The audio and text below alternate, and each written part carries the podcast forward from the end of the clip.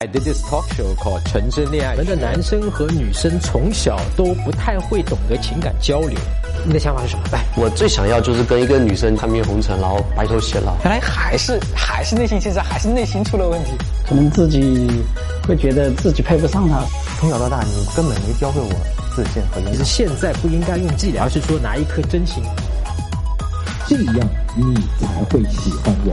一起向前走，给我们我们的生活变得更好，找到并成为真正的自己。你好，我是陈真。找到并成为真正的自己。你好，我是陈真。那到了冬天啊，室外温度越来越低，没事的话呢，大家呢都不太愿意出门。那所以呢，冬天想要把女生约出来，可以说是难上加难，需要有讲究啊。那今天这期节目，我们就来。讲一下冬天啊，你去约女生，怎么样能够最大机会、最大概率的把女生约出来啊？以及约出来你需要注意什么？那先给咱们哥们打一个预防针啊，万一你去约会女生啊被拒绝了，放平心态啊！我在我的很多期节目里面都讲过了，哎，被拒绝千万别放在心上。那么说到这里，我想起来之前有一个哥们儿啊跟我说过一个很有意思的事情。他约一个很喜欢吃日料的女生啊去吃日料啊去吃寿司啊这些，结果呢被拒绝了。他就想不明白为啥呀？结果等他追到那个女生之后啊，他俩后来熟了嘛，就聊起这件事儿，说那天拒绝你啊是因为他们去的那家日料店只有那种榻榻米的包厢。啊，也就是说，在日料店包厢里面是需要脱鞋子的，而那天这个女生正好自己穿了一双破袜子，会露两个脚趾的那种。哎我操！就是怕自己啊在男生面前出丑，所以她就婉拒了这个男生。所以你看，被拒绝有时候还真不是因为你自己约的不够好，或者是不够有魅力啊，女生不喜欢你。其实有时候并不是的，对吧？还有可能是因为女生自己的原因，所以我们男生需要做的其实就是放平心态。无论你邀约成功了还是邀约被拒绝了，放平心态最重要。那想要最大概率的把女生在冬天约出来，最重要的就是在于平时啊，你对这个女生的了解有多少，也就是我常说的把聚光灯打在女生身上。I'm 哎，比如一个头像是猫的女生，你就知道啊，这姑娘大概率是喜欢猫的啊，喜欢小动物的，你就可以约她去，比方说撸猫馆呀，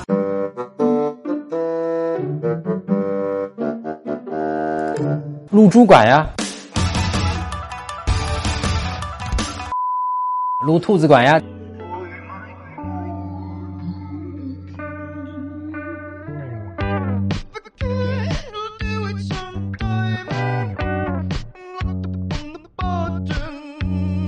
那女生在朋友圈经常发自己做的甜品啊啊，或者是喜欢晒自己买的甜品，你就可以去约她啊打卡网红甜品店呀，或者去 DIY 甜品店等等。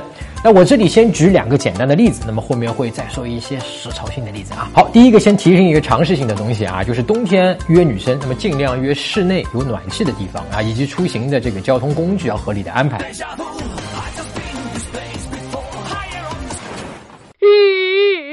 约女生出去啊，在室外寒风里面待上个两个小时，结果就是把女生原本对你有的好感给冻没了。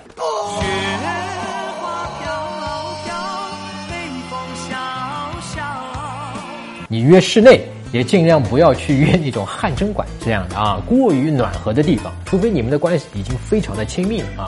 你俩刚认识，你说走，咱一起洗澡去。就算大冷天，人家也会被你冻出一滴汗。那本来女生化了美美的妆，还结果一流汗都流没了。哎，我操！对你和他之间的关系发展肯定是不利的。那出去约会的时候啊，是选择坐公交、地铁这样的公共交通，还是打车或者自己开车，都需要提前安排好。啊，地铁坐车啊不太容易冻着。那如果是坐公交，那每个班次的公交等待时间是多久？可能需要你提前最好了解好啊，不要出现你俩在公交站台上等个半个小时的情况啊。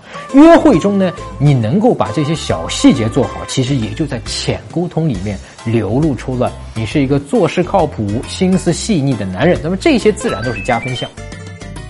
好，那第二点啊，如果是第一次约，那么我们讲过，最好约轻一点的啊，比方说喝咖啡、喝茶，那这些简单的互相了解一下。那么这种约会尽量选择约工作日。据我了解，很多女生周末她不出门的话呢，大概率的情况下是不会去洗头的，尤其是冬天天气冷的情况下。所以呢，如果你约女生出来，只是单纯的喝个咖啡，简单的认识一下，那最好是约工作日啊，因为女生在工作日的时候呢。头发基本是昨天晚上洗过的，那么穿搭可能也是精心搭配过的，包括这个化妆妆容方面也都是打扮好了的。那你晚上或者中午约个饭啊，或者约个喝个咖啡，那么女生要花的出行时间啊，出行的这个成本就会小很多，那么答应你的概率啊，在第一次就会自然大很多。你可以提前三到五天啊，问女生工作日的某一天有没有空啊，在离她公司或者学校不远的地方一起吃个饭，做好提前邀约，那么尽量减少女生出行的成本。当然了，如果某一天临下班前你俩正好聊起来，也知道她今天下班后有空。当然可以临时约的，对吧？那吃饭的话呢，大概率的情况下会选择在商场里面。那么很多女生冬天出行啊，她会穿很厚啊羽绒服，在室外御寒作用很好，但是到了商场或者饭店里面，有的暖气是开得很足的啊。那么你走一会儿啊，就会变热，外套脱下来很大，拿在手里很不方便。有很多商场和餐厅。它是有这种寄存衣服大衣的地方，那这个时候你就可以把你们两个人的外套拿去这个商场或者饭店或者酒吧寄存柜去免费的寄存一下，那这也是体现你细心的地方。那这里提醒一下哥们你啊，如果你是约女生去一些高档餐厅吃饭，那你的外套呢是会有服务员。主动帮你拿过去去寄存的，那么餐厅有自己的寄存衣物的地方也是免费的啊，不需要你主动去说这个事儿。好，第三点，如果你想来一点不一样的，哎，竞技类的项目，比方说密室逃脱呀、VR 体验馆呀等等是不错的选择。那么竞技类的项目，比方说射箭馆呀、打桌球呀、打保龄球呀，如果你玩的都还不错，那可以约女生去这些地方。那么这些场合。对于肢体亲密度的升级是非常有利的啊！锐利的剑，锐利的眼。那么当然，前提是你喜欢的这个女生对这些啊有点竞技类的、有点要用力气的项目啊，本身也是感兴趣的。密室逃脱近几年很火啊，但这里要提醒一下哥们儿你啊，如果你对于找线索呀、逻辑推理类的不擅长，那尽量也不要约女生去这些地方啊，不然很有可能出现你俩在里面待了大半天也出不来的情况啊。这对于戏瘾可能是不利的啊。那研究表明，女生被比自己聪明的男生吸引的概率会更大一些，因为在狩猎时代呢，思维灵活、动作敏捷的男生意味着他们能够捕捉到更多的猎物。那么，女生和这样的男性在一起抚育后代、存活下去的概率就会大很多，所以女生更喜欢。聪明的男性，所以如果你不擅长这一块，那就不要在女生面前暴露这些啊，或者你自己提前和哥们去玩一遍啊，心里有个底，下次约女生出来也就不会暴露了啊。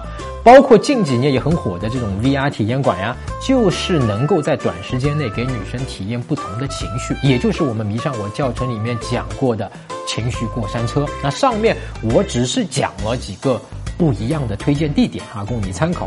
如果你嫌这些都太麻烦了，那最便捷的方式就是通过女生的朋友圈啊去了解她。那么这也是大概率不会出错的方式。哎，比如女生在朋友圈发了一张满是落叶的街道，那这个女生大概率是偏文艺风的，对吧？那你就可以约女生去看展览呀、画展呀，偏文艺风的。